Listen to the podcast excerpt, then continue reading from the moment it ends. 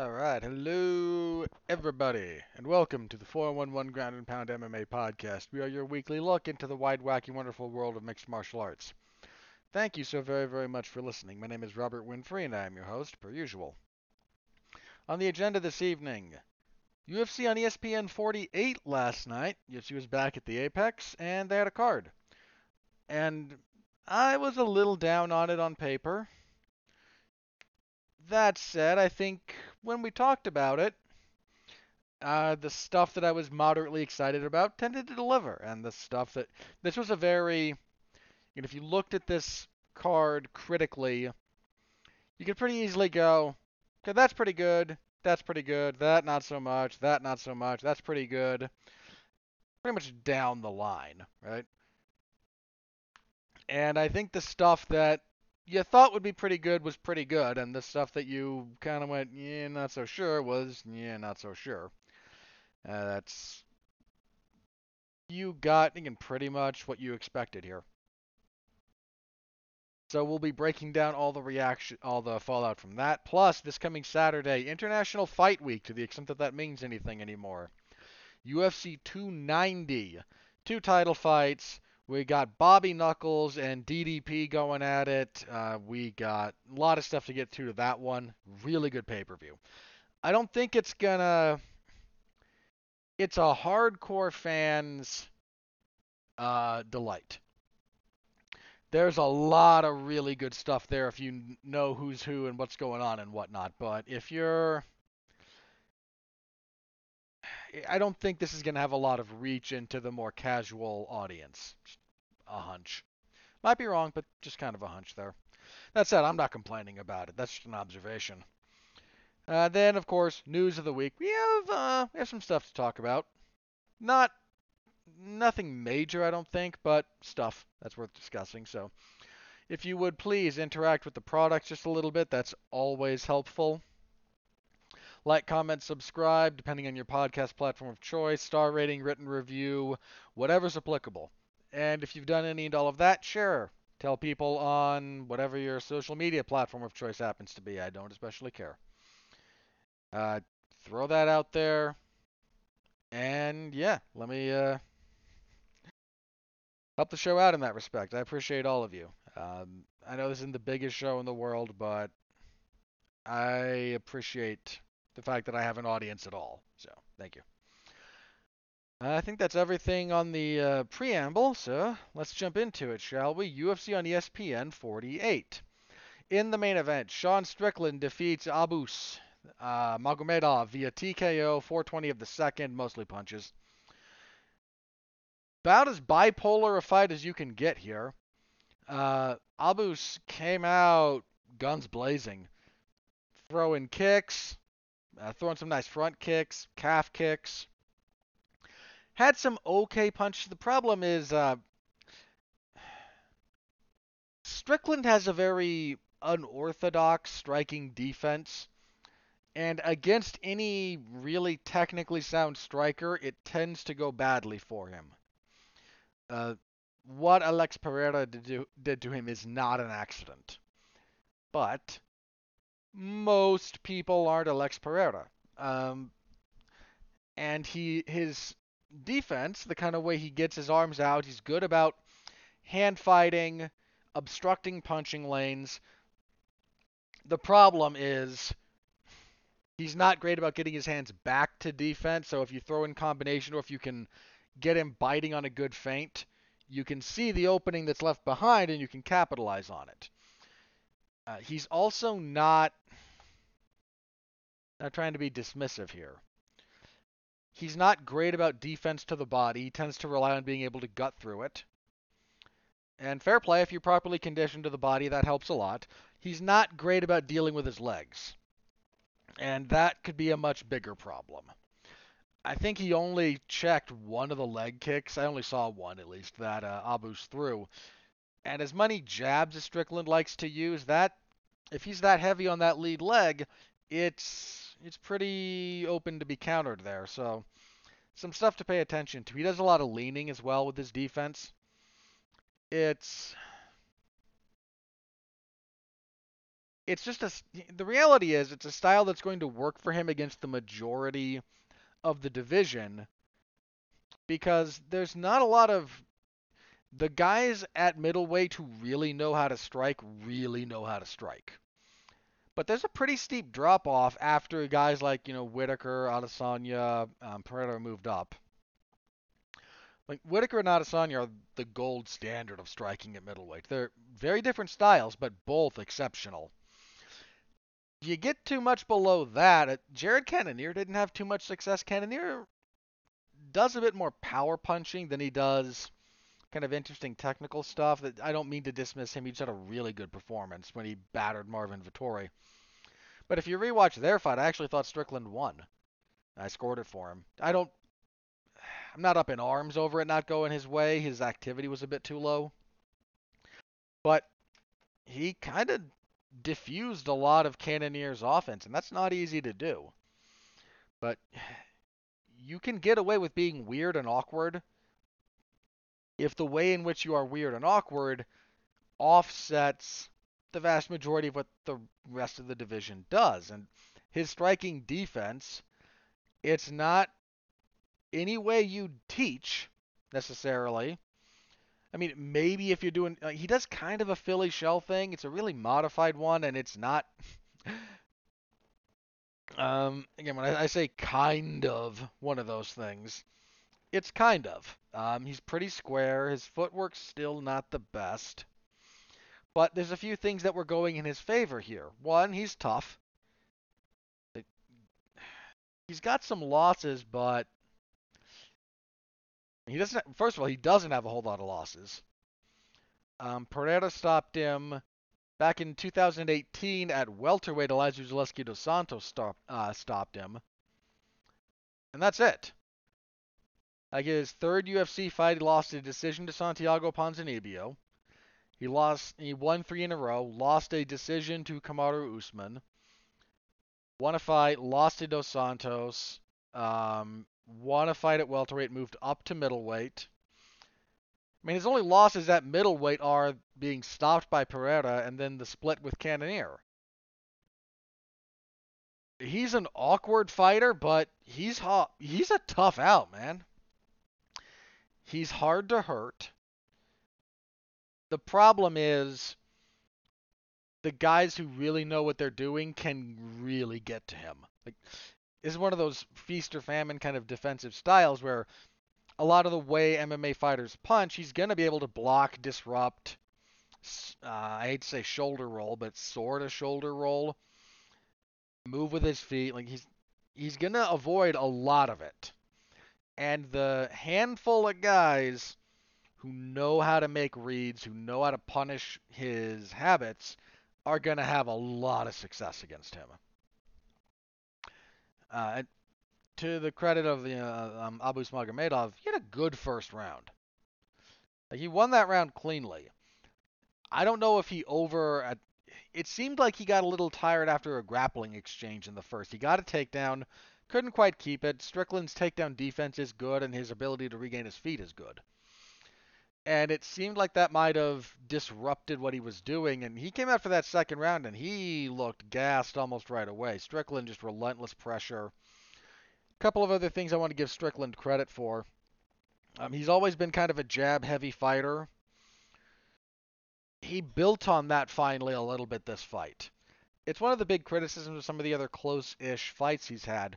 Like he'll jab your face off if you give him the opportunity, but he doesn't build off of it. He doesn't follow up all that often. He was much better about following up the offense here, about stringing together combinations. Um, he just walked Magomedov down and battered him, broke him down, got him to drop. He dropped him with a left hand. Uh, little late stoppage, if I'm going to be honest, from the ref. Um, they could have stopped. He could have stopped this one earlier, and I don't think anything would have been lost. Uh, Strickland's first finish since 2020. Good for him. We're not quite sure what's up with middleweight at the moment. There's a few things up in the air. We've got a couple of upcoming fights that are going to be important. First, next weekend, we've got Robert Whittaker and Dricus Du Plessis. In theory, that crowns the next title contender. In theory. Um, that's going to be pursuant to a few different things. We don't know what's up with Khamzat Chimaev. I don't think he should get a title shot. Let me be abundantly clear about this. He has beaten no one of relevance in the middleweight division. He has one middleweight win in the UFC against Gerald Meerschaert. Then he had that uh, catchweight with Kevin Holland. He needs, my opinion, he needs to beat one. I don't necessarily need top five middleweight, but can we get like top 10? He needs to beat one top 10 middleweight, please. But my, that's my opinion, and we all know the UFC has no hesitance about hot shotting people in there. So we don't know what's up with him. We don't quite know what's up with Adesanya. He regaining the belt the way he did. First ever, I, I believe this is, uh, yeah, this is true. First man to regain the middleweight title after losing it. No one else had done that. There's some open questions about whether or not he wants to go to 205. Now, if he does, it's he's going to have to put some time into changing his body to fight at 205. He can't just cut less weight. And he might have to change his fighting style a little bit, but that's an option. We don't know how much longer he's going to be at middleweight. So that's a question mark. Strickland is one of the guys that Adesanya hasn't fought yet. At the moment, Adesanya seems to really want to fight Du Plessis. And if Du Plessis gets by Whittaker, spoiler alert for my preview of that, I do not expect him to. But if he does, like, dude, you beat Robert Whittaker, you should get a title shot. He's he's an exceptional fighter. But Strickland being a guy that hasn't fought for the belt yet, he's making some noise about it. He had some weird line about wanting to fight like the first full Chinese champion that was hottest. I don't know what he's doing. Um, look, Strickland, when he's willing to, if he's figuring out how to string together more offense, he's got cardio, he's physically tough, he's more technically sound than you might think. He's willing to pursue the fight. He's just he's a tough out for that division. I tend to think the guys who are going to beat him are going to do so dramatically. But short of that, you're in for a rough one against him. He'll be there. Uh, Teddy Atlas got some heat for. He likened some of what happened here to what happened in the famous boxing fight between Marvin Hagler and Tommy Hearns. He's, you know, Hagler broke down Tommy Hearns, and that's what Strickland did here. I get the point he's making. He's kind of getting killed for it because Hagler Hearns is that's a movie fight. If you, I've said this many times. If you haven't seen the war between Marvelous Marvin Hagler and the Hitman Tommy Hearns, it's on YouTube. Do yourself a favor. It's only like two and a half rounds of mayhem in boxing. That's a fight that is held in ridiculously high esteem for very good reason. This fight is not one of those. I don't think he's he, again. I don't believe Teddy Atlas is likening the action or the fight quality. He's drawing a comparison about the sort of strategy and how this played out and likening it to a boxing fight that everyone will know. Even if the aesthetics are wildly different, the fundamental um, the the fundamentals of what happened, fundamental tactics are similar, and he, there are probably boxing fights that are more appropriate if we're talking like level of action and whatnot than that one. But everyone knows Hagler Hearns. And so he's drawing a comparison to a well known fight that exhibits the same principles as this one, even though this one was absolutely not at all in the same caliber of fight in many, many respects. So I'm not going to kill him for that. All right. Uh, this is not going to be great for Magomedov.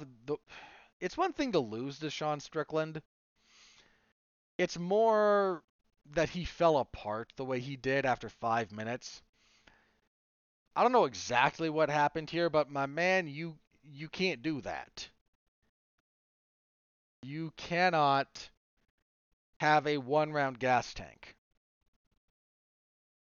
Uh, you're just you're gonna have a really bad time in the UFC. Really bad time.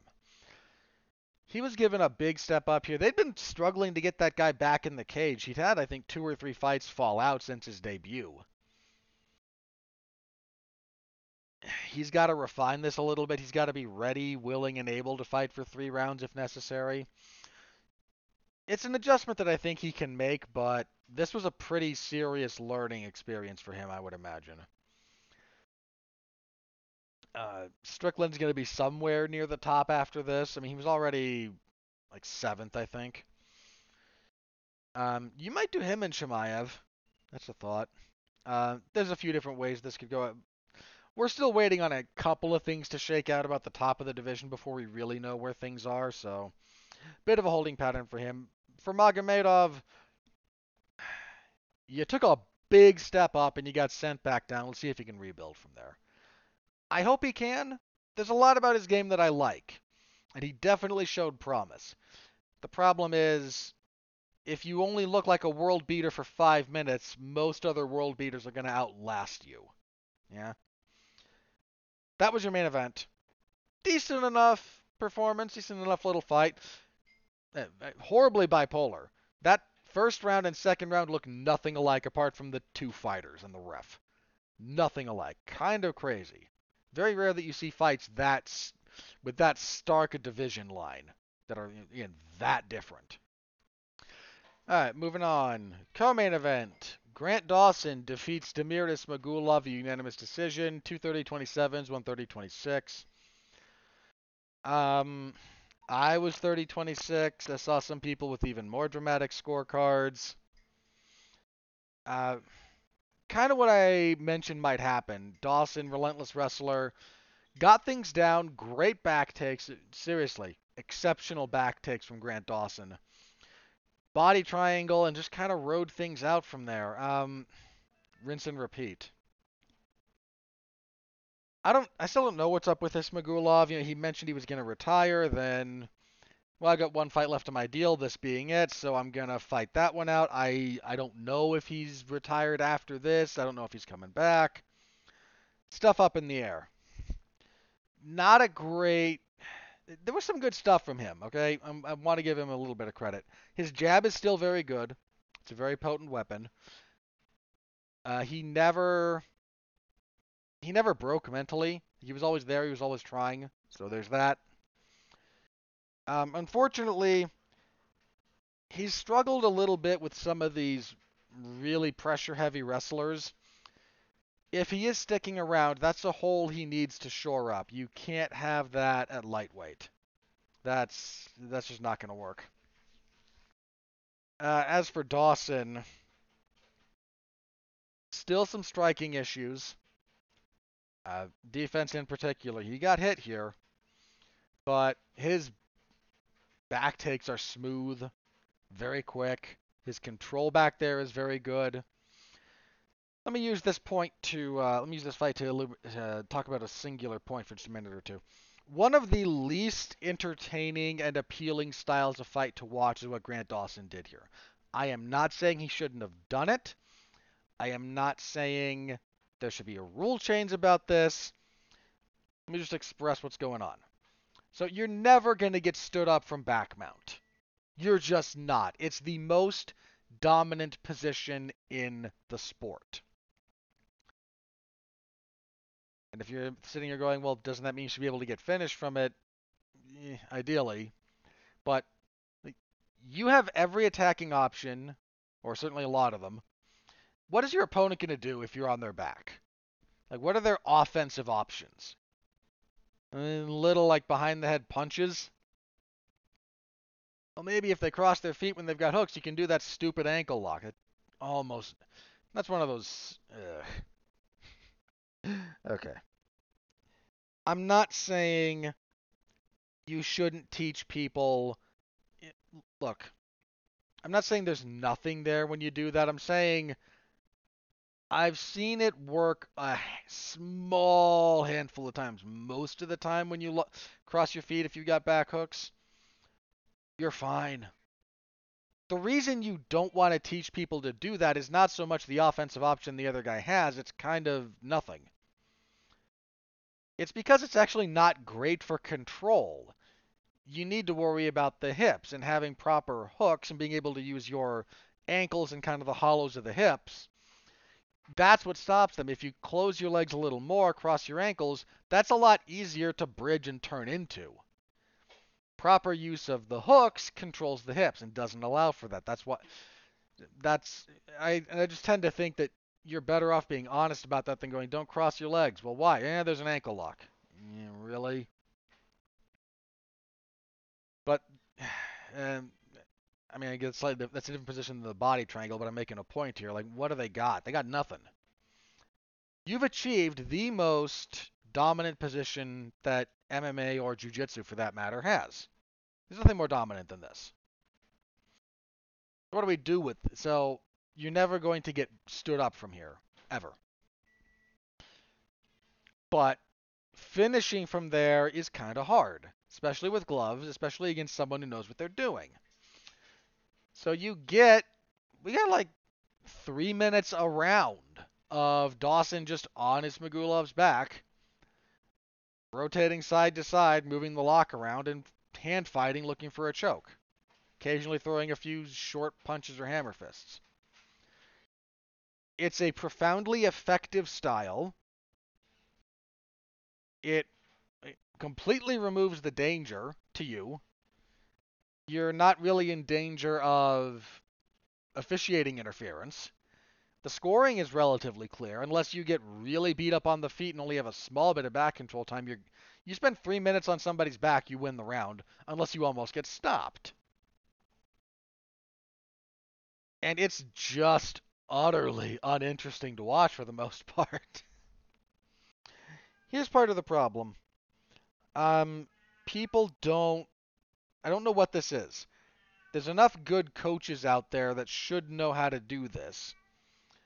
But I don't know if it's them. I don't know if it's the fighters in the moment. I don't know what it is. But everybody, like, try. Most people. I can't say everybody. Most people trying to fight the body lock they don't go about it the right way. You get a lot of, I mean, even commentary talking about, okay, put the side with the foot, put the side with the lock on the ground. It puts pressure on the ankle. Like, all you're doing is advocating for a low percentage ankle lock. You may as well be telling somebody to, like, again, do the ankle lock with your legs when they've got their feet crossed. I implore anyone out there who wants to know how to do this properly or see a bit more of it, Gordon Ryan has a whole series. I think it's on BJJ Fanatics. He's got a whole series on how to deal with the body triangle. Watch it. It's profoundly helpful because this is a position that's going to become more common and you have to know how to deal with it. So, and there's a lot of a lot of the older school of thought. I think is a little bit behind the curve on this one. There's not a lot of. Uh, I think most attempts to deal with it don't have the most modern approach. And Gordon Ryan has a much more modern sensibility to how he approaches this. Not in everything, but in the body dealing with the body triangle, I give what he talks about very, very serious consideration. So, yeah, there's that. Dawson, uh, good win. Very good win. Uh, don't know exactly what's next for him, but he's not lost in the UFC. He seems to have sorted out some of his cardio issues. He's still slowed down the stretch, visibly, but not nearly as badly as he had in the past. Um, was it him who called out? I think he did the, you know, give me Tsarukyan, give me. Um, he did the I want a big name or a big number. So I think he mentioned like Tony Ferguson because he's a name, and that's just that ain't happening. Or Beneil Dariush because Dariush is still highly ranked. So Tsarukyan would be an option. There's a few other guys. Him and Tsarukyan could have some wild wrestling there's options, and I think Dawson definitely is going to be a player. He's I get the feeling he's gonna run into one more of those like serious road bumps or ceilings before he really figures himself out. But for the moment, still on the upward trajectory, so good for him. So yeah, all right, moving on. Welterweight. Michael Morales defeats Max Griffin via unanimous decision, 29-28 across the boards. I was 30-27 Morales, but the first round, eh, that could have gone. I, I don't object to Griffin winning that solid performance from Morales. He struggled. They had a pretty even first round. Second and third on, Morales' power seems to start working. His jab messed up Griffin. He uh, he hurt him pretty badly at one point. Uh, solid win for Morales overall, who's undefeated. I think 15 and 0 now. Pay attention to him. Pay attention to him. He's got some upside.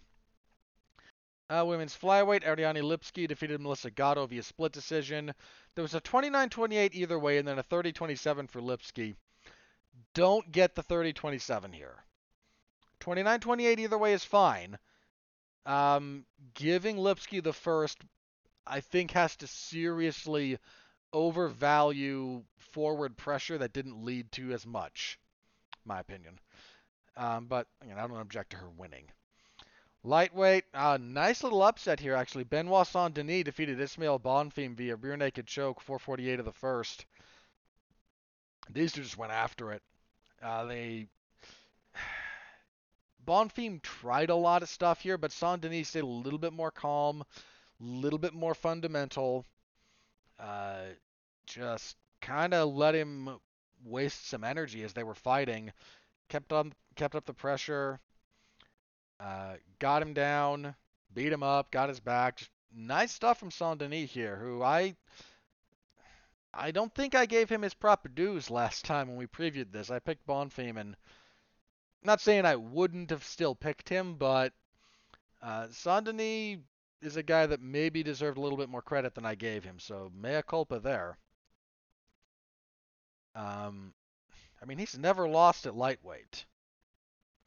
His only loss, he fought at welterweight on short notice against Elizeu Zaleski dos Santos in his UFC debut. His record at middleweight is 11 0 and 1 no contest. Um, yeah, he's in. He's pretty good. Uh, he wanted to fight on the Paris card in September. Fair enough.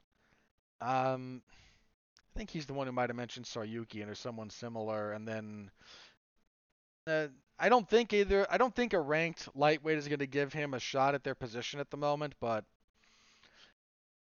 I appreciate him. You know, starting to get the names out there. He turned in a very good performance here, so uh, definitely a guy who uh, I need to reevaluate.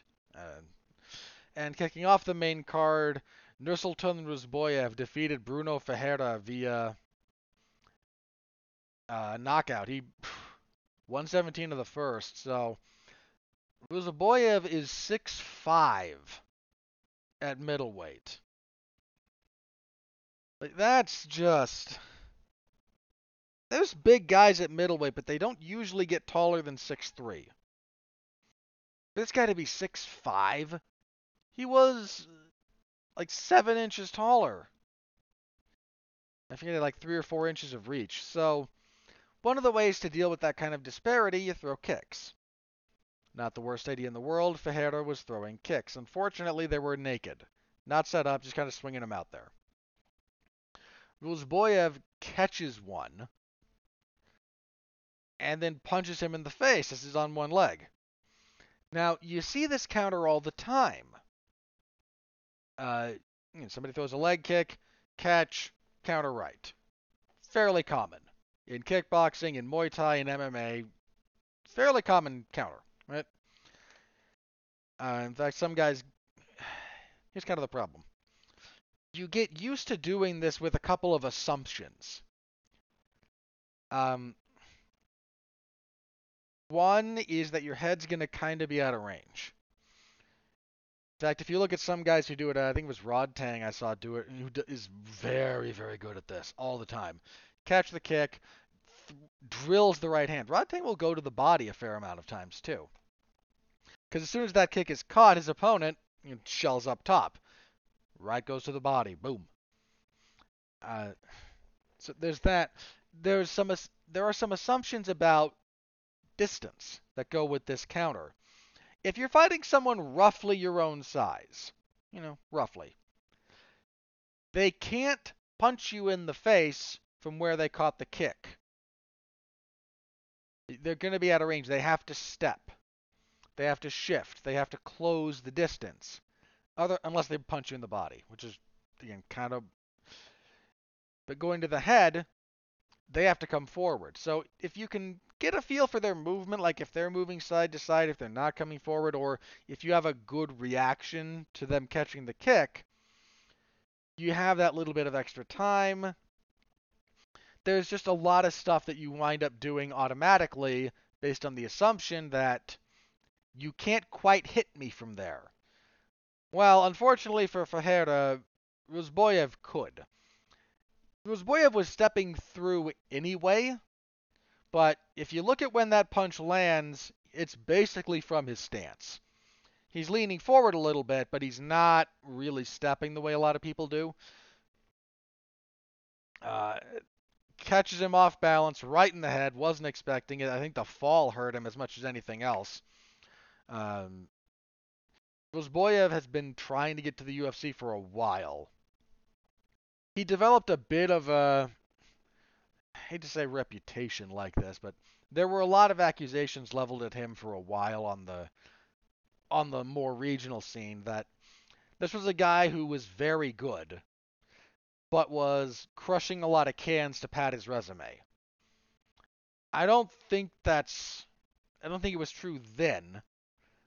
I think it was look, trying to get here and sometimes there are logistical issues. Uh, he's from Uzbekistan, and that can occasionally cut. Diplomatic relations are a thing, and how that works, and can you get a visa, and all kinds of other stuff. So he'd been trying to get this for a while. You come in there and you do that to Bruno Ferreira. Like Ferreira was like was only 10 and 0. Still on the come up in some respects, and Ruziboev, I counted yesterday, like almost almost like 50 fights. But Fajardo's also no joke. You know, he, if you were just a can crusher on the regional scene and not ready for this, he he'd find out in a hurry. He's that kind of fighter. Even young, as young as he is, Fajardo would have found out. So I give Ruziboev credit. Nice win. Very nice win. On the prelims, uh, Rinat Fakhretdinov defeated Kevin Lee via technical submission, guillotine choke. Not, um, the commentary, and Laura Sanko in particular, was calling it a power guillotine. This might just be a terminology difference. um, because that did not look like a power guillotine. The way I draw a distinction here is the power guillotine and the ninja choke are kind of interchangeable. And what you do there, eh, one of the keys there is the grip instead of uh, either an S grip or palm to palm or whatever with the hands, you figure for them like you're doing a rear naked choke grip, right? You grab your own bicep. That's the power guillotine. She called it a power guillotine just because there was not an arm trapped. Um, again, this might just be a terminology thing.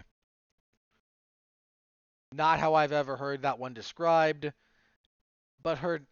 This isn't an instance where she was thinking that it was something that it wasn't. This was just, this might just again this might just be she was always taught this is what makes it a power guillotine versus this, and I try very hard not to get hung up on random nomenclature like that. It's it's as long as you know what you're talking about. If you call it something slightly different than me, I don't care. I'm not going to get bogged down lecture, you know, yelling about the difference between a Kimura and a double wrist lock. I'm going to annoy the catch wrestling community here. But call it whatever you want. It's a side choke, not an arm triangle. I don't care. Do you do something different? It's the same technique. You call it something different. Fine, whatever. Uh, this is one of those things that a lot of the martial arts community gets up in arms over for no good reason. It's a little bit frustrating, to be honest. So I only say that because I only do it because not how I've heard that one described. I've heard it described differently, but she knows what she's talking about. and she was talking about what she was seeing, if that's how she was taught what that is from a terminology standpoint, fair enough. Um, but Fakhretdinov, he just he timed Kevin Lee's jab, caught him as he was like mid-step, blasted him with a right hand, dropped him. Lee comes up looking for a single leg, and Fakhretdinov, as Lee comes up on that single, his right arm instantly comes forward. Forearm goes under the chin right away, grabs it, grabs the choke, and he doesn't sit back for the guillotine because Lee's kind of reaching around his legs. He actually sinks down into a really deep squat, um, which kind of captures the arms of Lee um, in like a if he's doing a hamstring curl, like they're caught between his calf and his hamstring, and he's leaning his weight on top of him. It was a nasty, nasty finish to that one actually. Uh, the ref give credit to the referee. I think it was Herb Dean in this case. Um, the way he checked and the way he made sure that uh, when he checked for the unconsciousness of Kevin Lee, um, yeah, a lot of guys might might have got that one wrong. Uh, he didn't. He was very aware of what was going on. Heck of a win for Fakhretdinov, who's on a 20 fight winning streak at this point. He's like 22 and 2. I think the UFC or 21 and 2. The UFC I think has him at 21 and 1. I the websites where I get my information from on this respect, I trust more than the UFC. Put it that way. But either way, the winning streak is not actually in question. It would the loss, the debatable like second loss here comes not really applicable to that. Long winning streak. Pardon me. Tough wrestler, heavy-handed, clearly. Um, yeah, that guy's a problem. That guy's a problem for welterweight. Uh, really unfortunate for Kevin Lee to return this way. He looked like he finally had kind of grown his body into welterweight here. Uh, he just got a rude return to the UFC. Um, between injuries and time off and everything, I don't know what Lee does from here. This was a Fakhretdinov is unranked. And I'm not saying he should have been ranked. I think partially the UFC they looked for a very tough fight for him. Whether that's because they dislike Kevin Lee or they wanted to I think they also really wanted to see what's up with Fakhretdinov. Like he'd run through a couple of guys in his first two UFC fights, decisions, but they weren't especially close. And they might have been testing him as much as testing Lee, and just this was just a very, very tough fight on paper for both guys. So I don't know what Lee does from here. He probably sticks around welterweight. He'll probably get another shot, and I wouldn't object to it. But he's not getting. Uh, put it this way: other guys returning have received not this difficult an assi- a first assignment back. Whatever that's worth.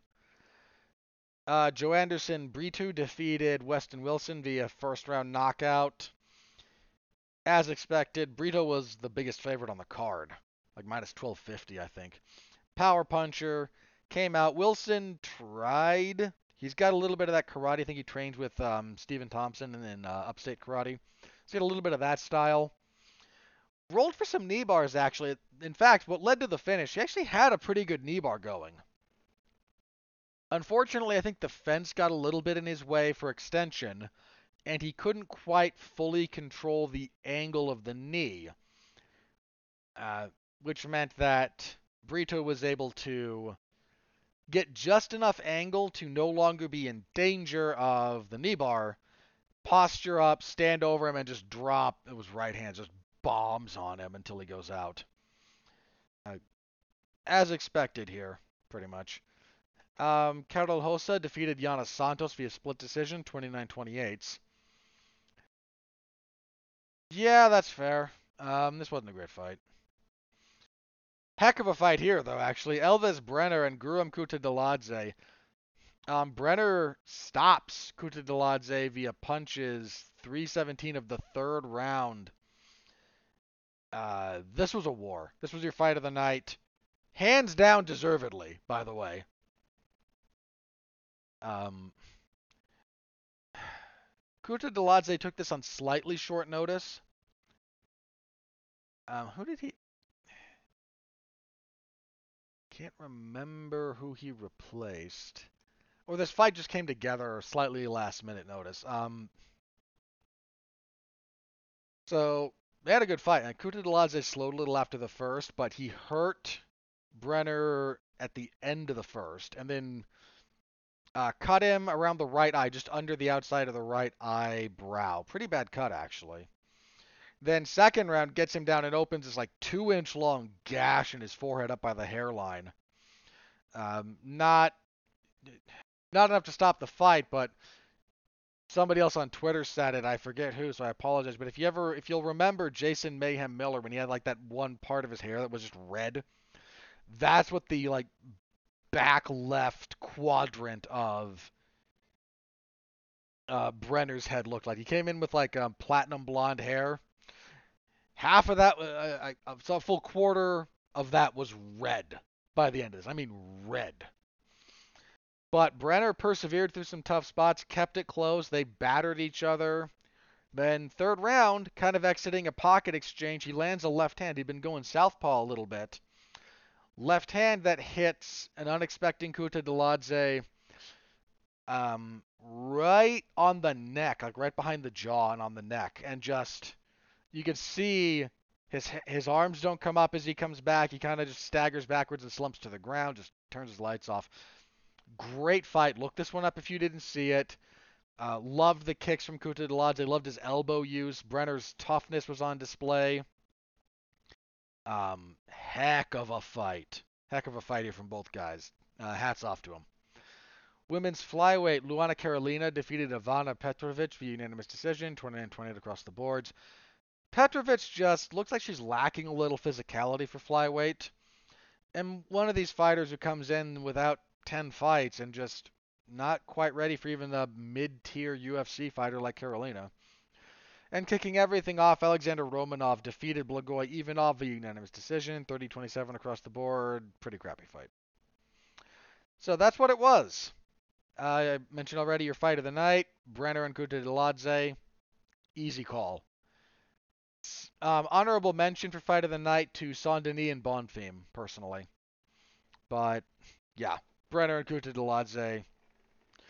Uh, tough loss for Kutateladze. He's a very good fighter, and you can see the pieces, but he's struggled to find the consistency necessary to really excel in the UFC. So, see if you can put that together.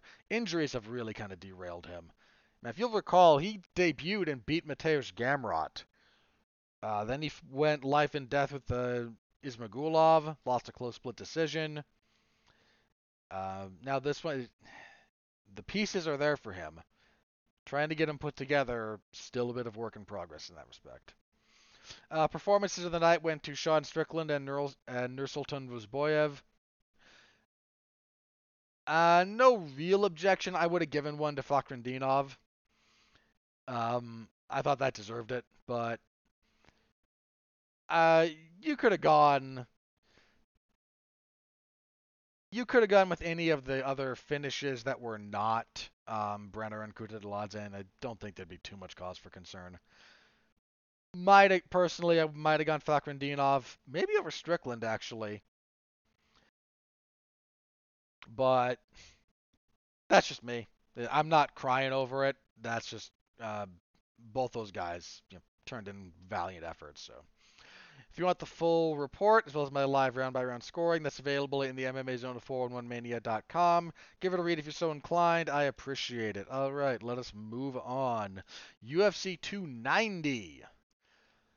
So, UFC on pay per view. They are in the T Mobile Arena. Main event. Darn good fight here for the featherweight title to unify the real title and the interim title. I didn't actually object to the interim title. See my preview for the fight between Volkanovski and Makhachev for my explanation of that event of that decision. Um, it's a really good fight. It's a really good fight. Here's the thing. I don't really pick against Volkanovski, and I'm not going to here. However, important dot dot dot here. There's a few things to keep in mind. Um, one, Volkanovski is 35, almost 35. He'll be 35 in September. That is the magic line for welterweight and below. Right? Not saying he's not good enough to overcome it. Not saying it's going to rear its head here. Saying pay attention to it. Second, Yair Rodriguez, and I've talked about this in the past, is a very brutal fighter. Um, he's vi- he just puts damage on you. He's just he does. He is a hard fighter in that respect. His kicks are powerful. His punches are like he just tries to hurt you. And that might seem like, well, isn't everybody trying to hurt everybody? Yeah, but that should say something that even with that caveat, he stands out. There's other fighters like that. He's not unique in this respect, but it deserves to be said about him in particular.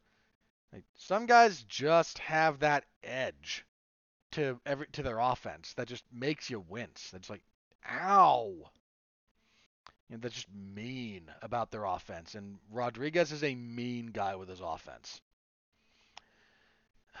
He's a long guy for the division, strong.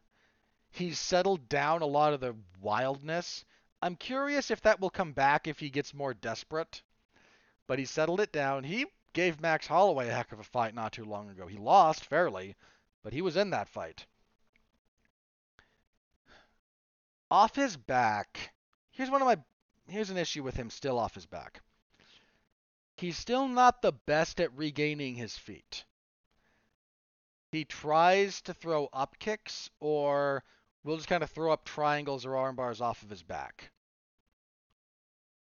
I tend to be of the opinion that it's still very possible to do to him what Frankie Edgar did.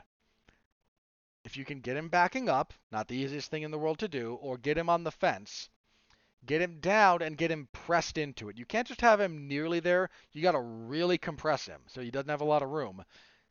Then just stand over him, posture up. If you don't even need a lot of posture, but get up, get some leverage, and start dropping on him. I think that's still a viable path to success against him. Maybe not. We'll have to see. Volkanovski might test that. The technical striking edge goes to Volkanovski easily. I think Rodriguez is probably the more damaging fighter, and that matters. Not that Volk is some, you know, pillow fists, but Yair hurts people. And Volkanovski, he's got some he's got some pop, but uh, he just doesn't have that same edge to what he does offensively, you know? It's good and it'll hurt you and it will I, he busted up Max Holloway, man, and that is hard to do. So you're not in for an easy night when you're in there with him. But would I rather? Who do I think is? Either of these guys would beat the crap out of me, right? That, that's what I'm about to say is like not related to that. I tend to, I just tend to think Yair is the more brutal fighter, and that counts for something.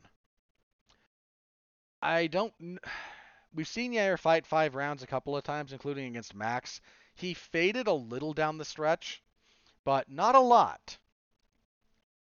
The wrestling is going to be an issue. If Max could out wrestle you, Volk probably can. Now, there's a caveat there that you probably don't expect Max to wrestle you, whereas you better be ready for Volkanovski's wrestling.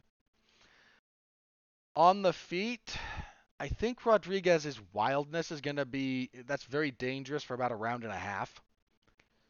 After that, I think Volk might be able to, over that period, discipline him a little bit and settle things down.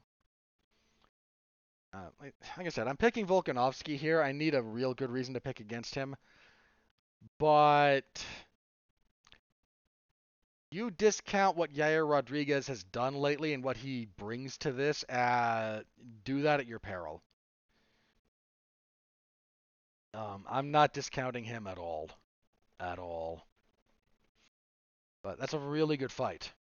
Co-main event uh, for the flyweight title: Brandon Moreno versus Alexandre Pantoja.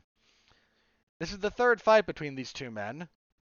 Um, Pantoja's won both previous fights. He won once on The Ultimate Fighter. They were both on that uh, all flyweight season when they had all regional champions to get a shot at Demetrious Johnson. Then they fought in the UFC, I think right before Moreno was cut the first time. Yeah, yeah, he was the it was the loss to Pantoja that sent him out of the UFC until 2020 when he or 2019, sorry, when he came back. So was, he was out for one fight. And then he was part of the I think then he was part of the tough season. Did I have that backwards? Um, he won the LFA title. Then, yeah, I think. Uh, let me check this.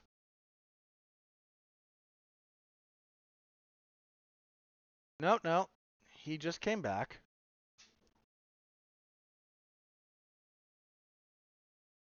Yeah, he just came back after winning that title, and he's been with the UFC since. Become champion, a two-time champion actually. Um, so that's interesting. You know, Pantoja has the the record. Yeah, I mean he finished him in the first round of their first fight, and their second fight was not especially close. However, their second fight was I already mentioned was 2018, so over five years ago actually, because it was May. Moreno is not at all the same fighter now that he was then. Um, Pantoja, give Pantoja some credit here. He's been out for a while. He beat Alex Perez July of last year. But he's on a three fight winning streak. The last two have been finishes. Uh, wins over Brandon Royval and uh, Alex Perez. He also beat Manel Kape. Uh, he's only 33, uh, which is pretty good in his favor. Moreno's, I mean, Moreno's only 29, you know, so we're dealing with young guys here as a general rule. I just have a hard time. I, I, Moreno's in this position, and flyweight in general is in this position where I'm not going to be surprised if he loses because there's a lot of great talent in the division. Pantoja might win this fight. He's a great back taker, and I just talked about this with Dawson. He's got really good back takes. He's got pretty good control from there. I think Moreno's going to be ready for that. I don't think he's going to. I think Pantoja is going to struggle to find the same back exposure that he normally gets out of Moreno this time. Not saying he won't ever get it, but I think it's not going to be as consistent. I think Moreno's probably the better striker. Yeah, I'm picking Moreno, but this is a pretty close fight when you actually look at the skills each man brings going with Moreno, but there's a lot of guys at the moment at the top of flyweight who are all very close to each other. There's a lot of near parity here. So, will not be surprised at all if Pantoja pulls this off. All right, middleweight. Uh, Robert Whitaker and Dricus Du Plessis for a presumptive title shot. Um,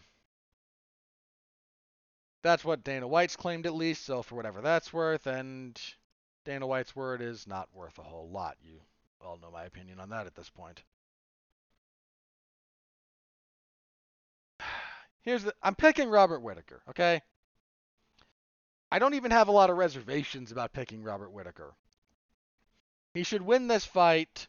If these two fought a hundred times, Whitaker would win north of 90. But I, there's some people really dis- dismissing Du Plessis here because he's got he's a very awkward fighter and almost nothing about how he fights is kind of how you would like to teach it and he just survives a little bit on the weirdness which is not really where you want to be especially against a guy as sound and as seasoned and as battle tested as Robert Whitaker that's why I have no problem picking Whitaker Here's the here's the flip side, okay? Just hear me out for half a second. There's a few things that Du Plessis has going for him that need to be acknowledged that people are overlooking because his style is awkward and it's the kind of style that you look at and go, there's a million holes and you've seen him get stopped by some other guys. I think this might look a little bit like I think uh, Roberto Soldic who stopped him with strikes. because Whitaker can do that. But the things going for Du Plessis. He's a big guy. He's physically strong. He's got good power. And he's determined. This is a this is a very uh, you don't deter him easily. He's had bad rounds and come back. He's been hit and hurt and come back. Like you you can beat him, but he's not going to stop pursuing the fight. And that counts for a lot. Do I think it's going to lead him to victory here? No, but he also brings this element of chaos, and MMA itself is so fundamentally insane. You know, he might like suplex Whitaker. We might try to suplex him. That fails, and he catches him with some random knee coming up. Like the, there, you can never fully discount fighters who bring that element of chaos. And Du Plessis has that. Whitaker's a terrible matchup for him on paper. So's Adesanya, for that matter. Just terrible. I don't expect him to win. But the dismissal of him that's going on, I think, is a tad unfair. That's all I'm saying. Still don't think he'll win. But he's gotten a lot more flack than he should, my opinion. All right, lightweight, good fight here, man. Jalen Turner and Dan Hooker at lightweight. Um, whew. This is a tough one. Um, Hooker's 33. He's had a bit of a rough go of it lately. You know, he lost to Islam Makhachev. He returned to featherweight and got stopped by Arnold Allen. He's back. He, um, I think he moved back to lightweight when he beat. Was Puglisi um, featherweight?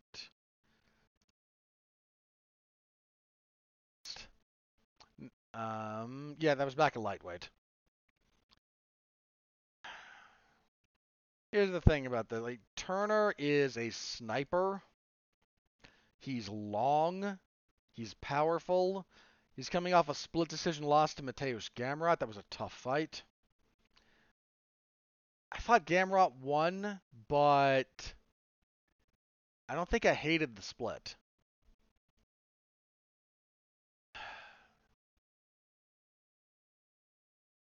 This is a real tough fight.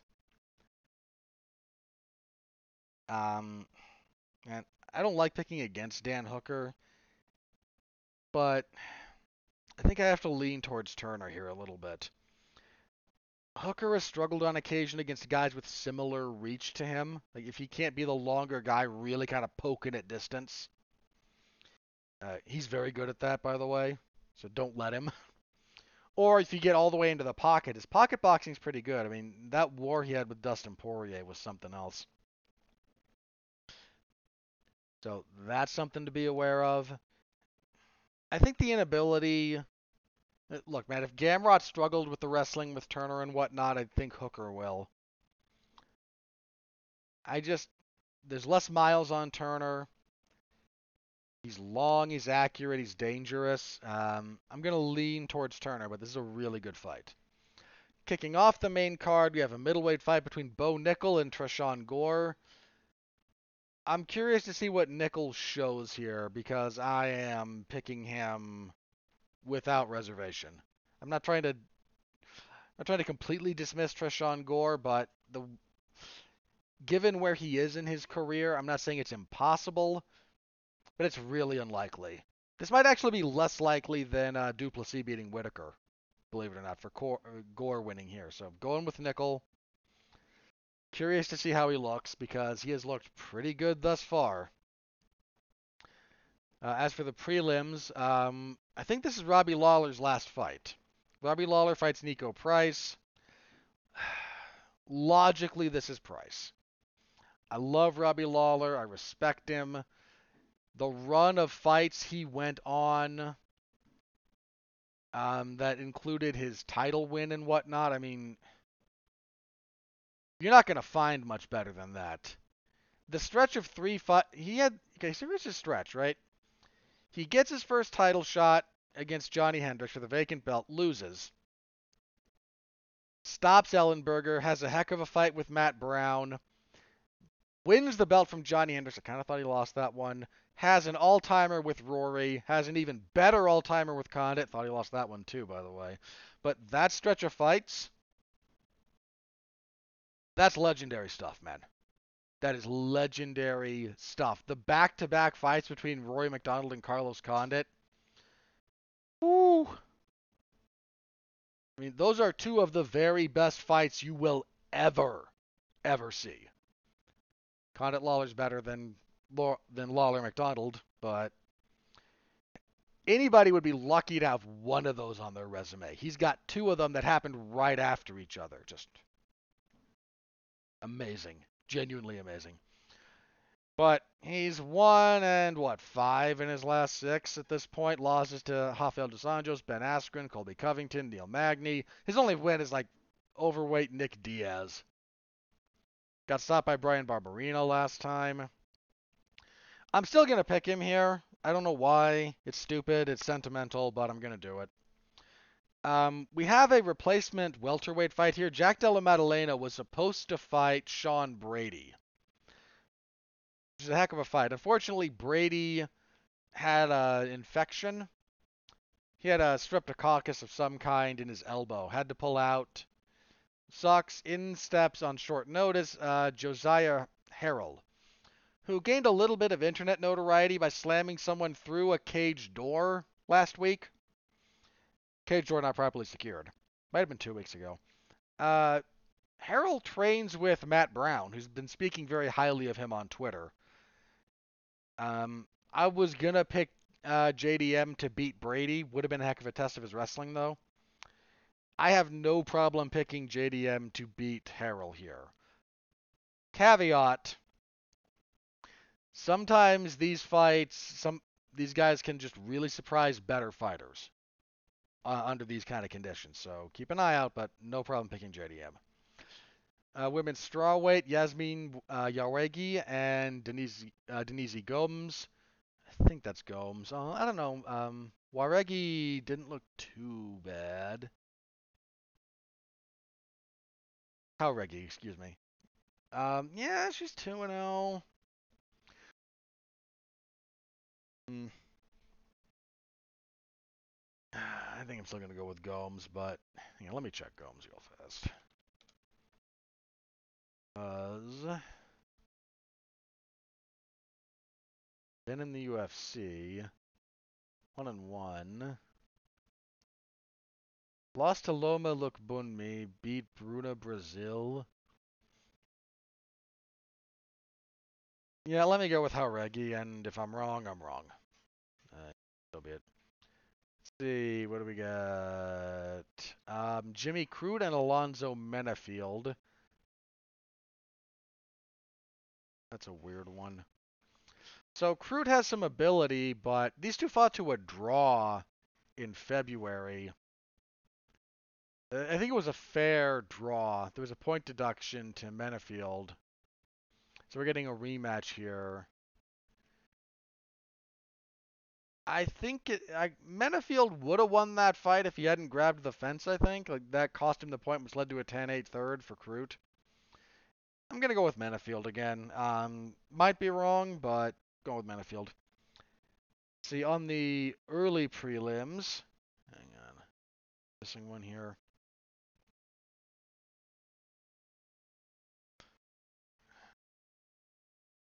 I'm gonna go with this listing. There's a few there's some weirdness here about fights that may have been moved around or not. So let me go with this, what's listed here. Uh, light heavyweight, Vitor Petrino and Marcin Prachnio. Um, Prachnio he had a rough start to the UFC. He's three and four at the moment. If I win though, um, what's Petrino? Uh, Petrino's only 8 0. I believe this is. Uh, he has one fight in the. He beat Anton Turkalj. I'm actually going to go with Prochnio here. Um, maybe foolish, but I'm going with Prochnio. Uh, let's see. Bantamweight Cameron Saaiman and Terrence Mitchell. Let's see if Saaiman can uh, avoid fouling his way almost out of a fight. He's got ability, but man, is he reckless, bordering on dirty. Um, he was he was lucky in that Mana Martinez fight in that respect. Um, I he's got a lot of ability though. I think he'll probably beat Mitchell. Mitchell's UFC debut. He washed out of some season of The Ultimate Fighter that no one cared about. He hasn't had an official loss since um what? Geez, 2010. The loss to Counter France was again was a tough season. Before that, yeah, we got to go all the way back to 2010 when he lost in Alaska Fighting Championship. That is a heck of a thing to have done. Uh, my hat's off to him on that. That's not easy to do. Most of that's where AFC. Most of it's AFC, not all of it, but most. Yeah. Um, he might have something here for Saaiman. Saaiman better be uh, prepared. That that guy's good. That guy's got some serious ability. Uh, flyweights, we have um, Shannon Ross and Jesus Aguilar.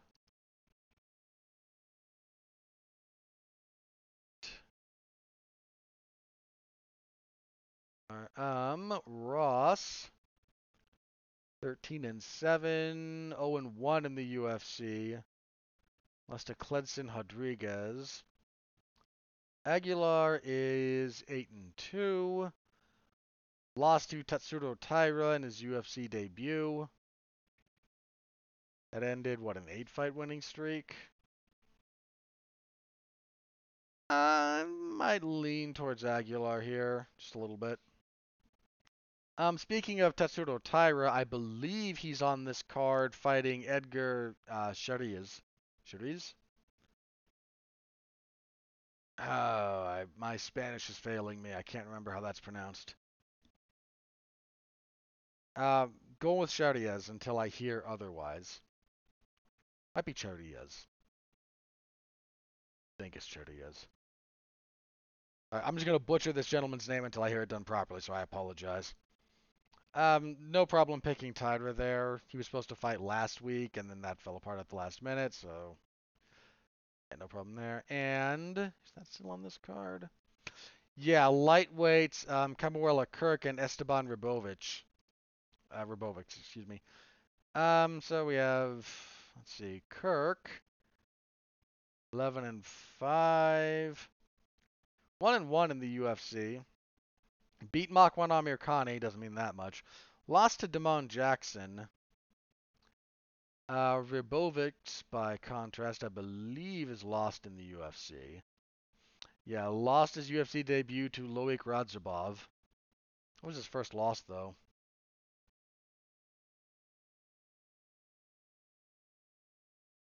I think I'm still going to lean towards Kirk. But that's one of those fights, man, that's just really hard to call. All the relevant parties are just good and closely matched. So I believe that's where we're sitting. Again, some of that might be shifted around, so don't quote me on some of those other fights. Uh, we'll have to wait and see. The Taira one in particular might have been moved somewhere else. Um, yeah, so that's where we are. Saturday. I will be covering this in the MMA Zone of 411mania.com, so stop by, say hello. Always appreciate it. All right, I'm actually having a very economical show this week, so yay me. All right, uh, let's see what we got next. So let's talk news for just a minute or two.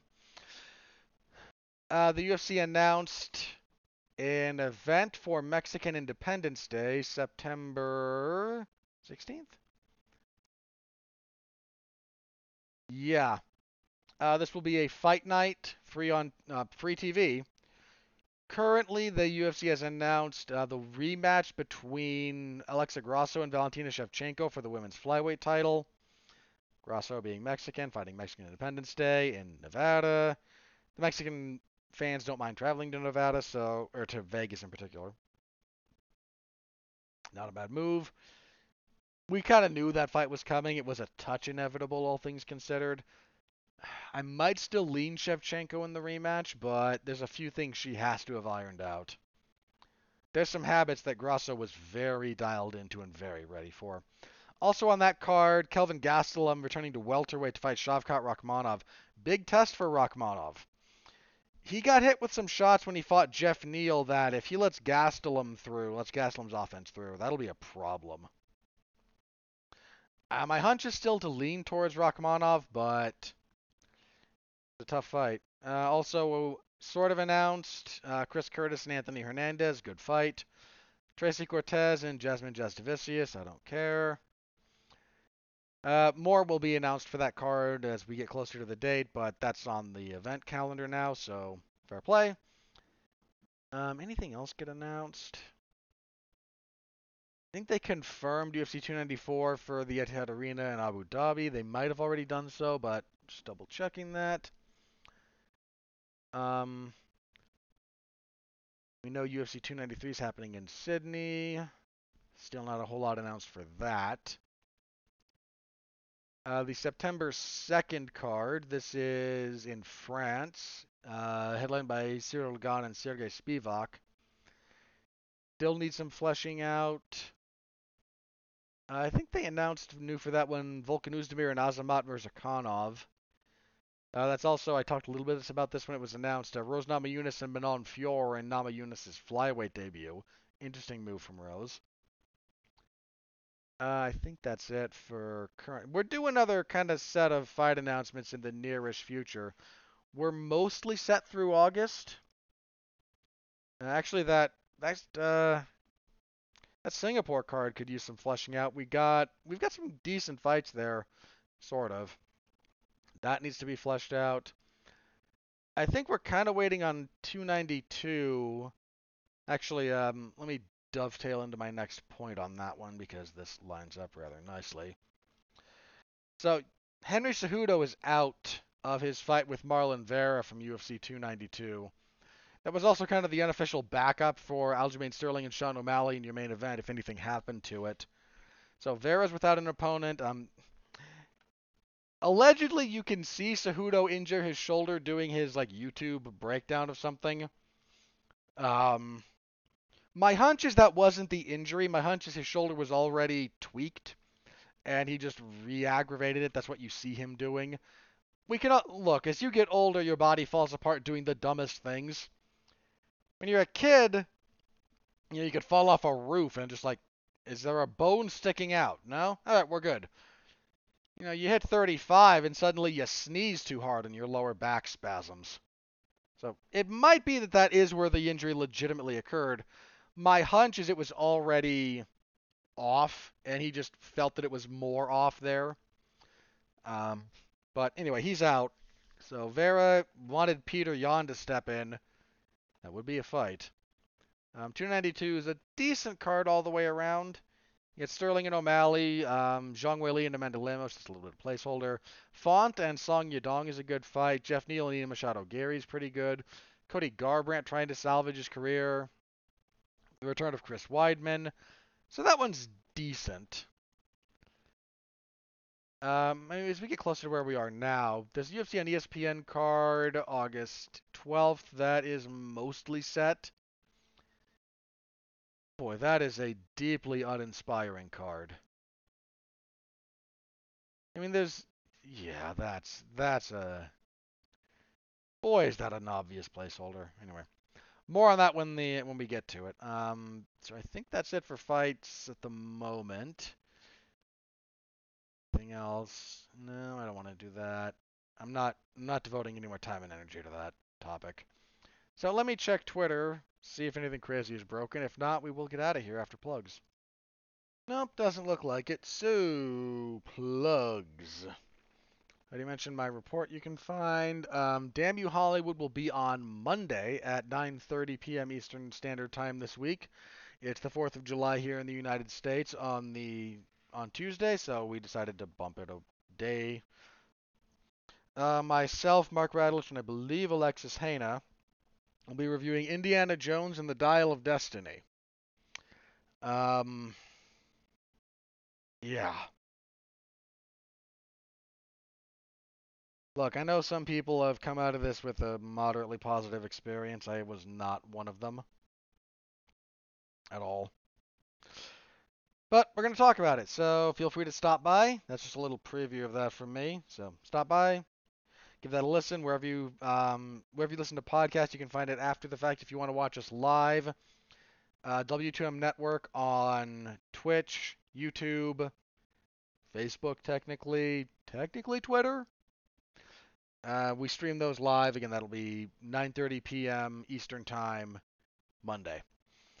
Uh, I cover professional wrestling as well as mixed martial arts for 411mania.com, so you can find me covering MLW's events, uh, Fusion on Thursday, WWE SmackDown on Friday, and I occasionally pinch hit for other stuff, and of course UFC 290 on Saturday. That's the week. Next week, back here, review UFC 290 and preview, God help us all, UFC on ESPN Plus 82, Holly Holm versus Mayra Bueno Silva. Yeah. Hang on, can I find something from that card? I have to find something from that card to be somewhat excited about. There's got to be something. Hang on, I gotta look. All right. Duraev and Park and Jun Yong Park. Maybe. Oh God, Walt Harris and Josh Parisian. That's gonna suck. Pointless women's featherweight fight. Zaitar maybe. It'll probably be a finish at least. Uh, Terrence McKinney. I don't I don't hate Terrence McKinney. Um, this is just a weak card. Tyson Nam's fighting, so that might be something. Yeah, there's there's no getting around it. That is a weak, weak card. Full preview next week as you can hear me try to desperately hang on to the remains of my sanity. That'll be fun. All right. Thank you all very, very much, as always, for listening, for interacting with the product in any way you can. Appreciate the heck out of all of you. Till next time, stay safe out there and continue to be well, be safe, and behave.